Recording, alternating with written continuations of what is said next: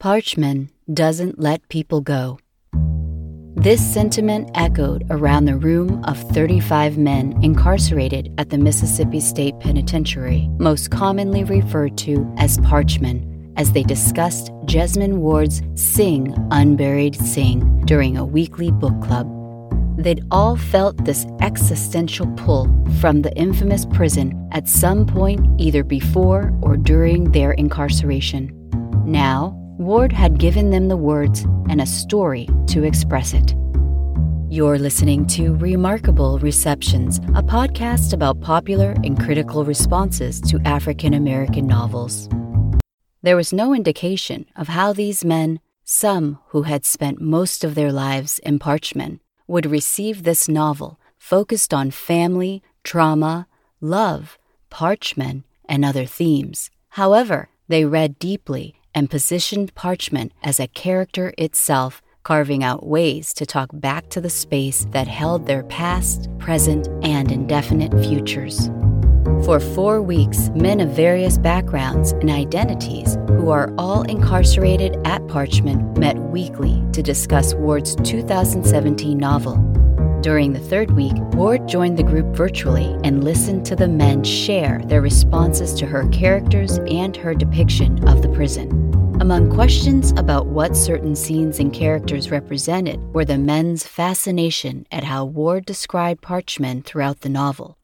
You got it right, one man admitted. Another praised the text as a good and accurate depiction of Parchman.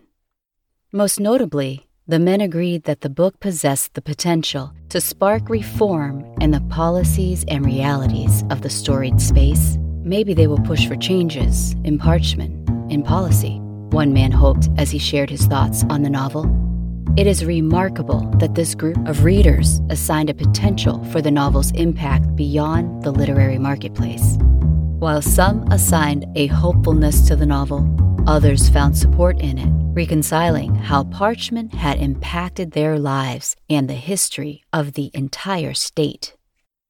One of the most chilling realizations from the group was from a man who related to one of the ghosts in Sing Unburied Sing, Richie.